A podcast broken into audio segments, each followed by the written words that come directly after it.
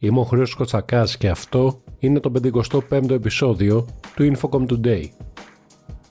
Την έγκρισή τους για την πώληση της Κοτσόβολος παρήχαν οι μέτοχοι του Βρετανικού όμιλου Κάρις που κλήθηκαν σε έκτακτη γενική συνέλευση για το θέμα. Όπως αναφέρεται σχετική ανακοίνωση, στις 3 Νοεμβρίου η Κάρις ανακοίνωσε ότι έχει συνάψει συμφωνία για την πώληση της Dixon's Southeast Europe, της εταιρείας χαρτοφυλακίου ολόκληρης της λιανικής δραστηριότητας της Κάρις στην Ελλάδα και την Κύπρο, στη ΔΕΗ.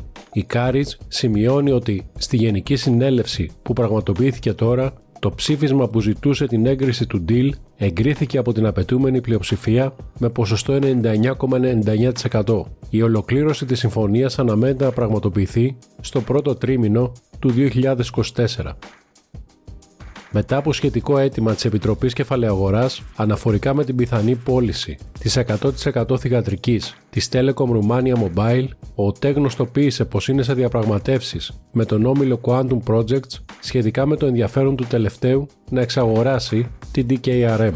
Όπως τονίζει η εταιρεία, ο όμιλος Quantum Project ελέγχεται από τον Adrian Τόμσα, ιδιοκτήτη του μεγάλου ομίλου μέσων ενημέρωσης Clever Media στη Ρουμανία. Σύμφωνα με την ανακοίνωση, τα τελευταία χρόνια ο ΤΕ προσπαθεί σταθερά να βελτιώσει την απόδοση της TKRM διερευνώντας παράλληλα στρατηγικές επιλογές για να εξασφαλίσει τη μακροπρόθεσμη ανάπτυξή της. Η κίνηση δεδομένων από τα δίκτυα κινητής τηλεφωνίας στην Ευρώπη θα τριπλασιαστεί μέσα στα επόμενα 5 χρόνια με τη μεταπίδηση από το 4G στην κεντρική και ανατολική Ευρώπη και τις αυξανόμενες βελτιώσεις στην κάλυψη και τη χωρητικότητα του 5G να πυροδοτούν αυτή την ανάπτυξη. Σύμφωνα με το European Mobile Economy Report του GSMA, οι συνδρομητές 5G ενδιαφέρονται για την προσθήκη high bandwidth υπηρεσιών και περιεχομένου στα συμβόλαια κινητής με τη σειρά τους, αυτές οι απαιτήσεις θα οδηγήσουν σε συνεχείς επενδύσεις από τους παρόχους, οι οποίοι αναμένεται πως θα δαπανίσουν περισσότερα από 198 δισεκατομμύρια ευρώ για την αναβάθμιση των δικτύων τους έως το 2030.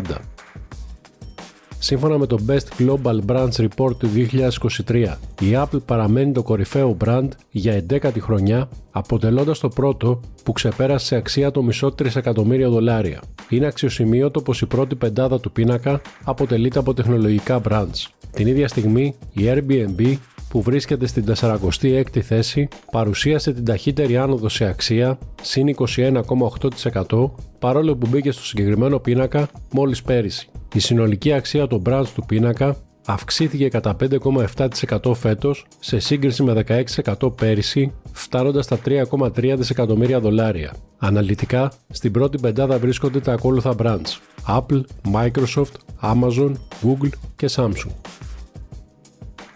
Η παγκόσμια αγορά smartphone επέστρεψε σε ανάπτυξη τον Οκτώβριο μετά από δύο χρόνια ύφεσης, βασιζόμενη όπως δείχνει μελέτη της Counterpoint Research στην ανάκαμψη που εντοπίζεται στις αναδυόμενες αγορές. Τα στοιχεία έδειξαν ότι ο παγκόσμιος μηνιαίος όγκος πωλήσεων smartphone αυξήθηκε κατά 5%, καθιστώντας τον Οκτώβριο τον πρώτο μήνα που καταγράφηκε ετήσια αύξηση από τον Ιούνιο του 2021, σπάζοντας το σερί 27 συνεχόμενων μηνών αρνητικής ανάπτυξης. Οι παγκόσμιες πωλήσεις smartphone βρίσκονται υποποίηση τα τελευταία δύο χρόνια επηρεαζόμενες από διάφορα ζητήματα όπως η ελλείψη εξαρτημάτων, η συσσόρευση αποθέματο και η επιμήκυνση των κύκλων αντικατάστασης. Το Infocom World 2023 που έρχεται με κεντρικό μήνυμα Diginvest in Greece New Horizons στις 14 Δεκεμβρίου θα φέρει στο προσκήνιο την πρόοδο και την καινοτομία στον τομέα των τηλεπικοινωνιών, της πληροφορικής και ευρύτερα της τεχνολογίας. Φέτος, το συνέδριο θα βρεθεί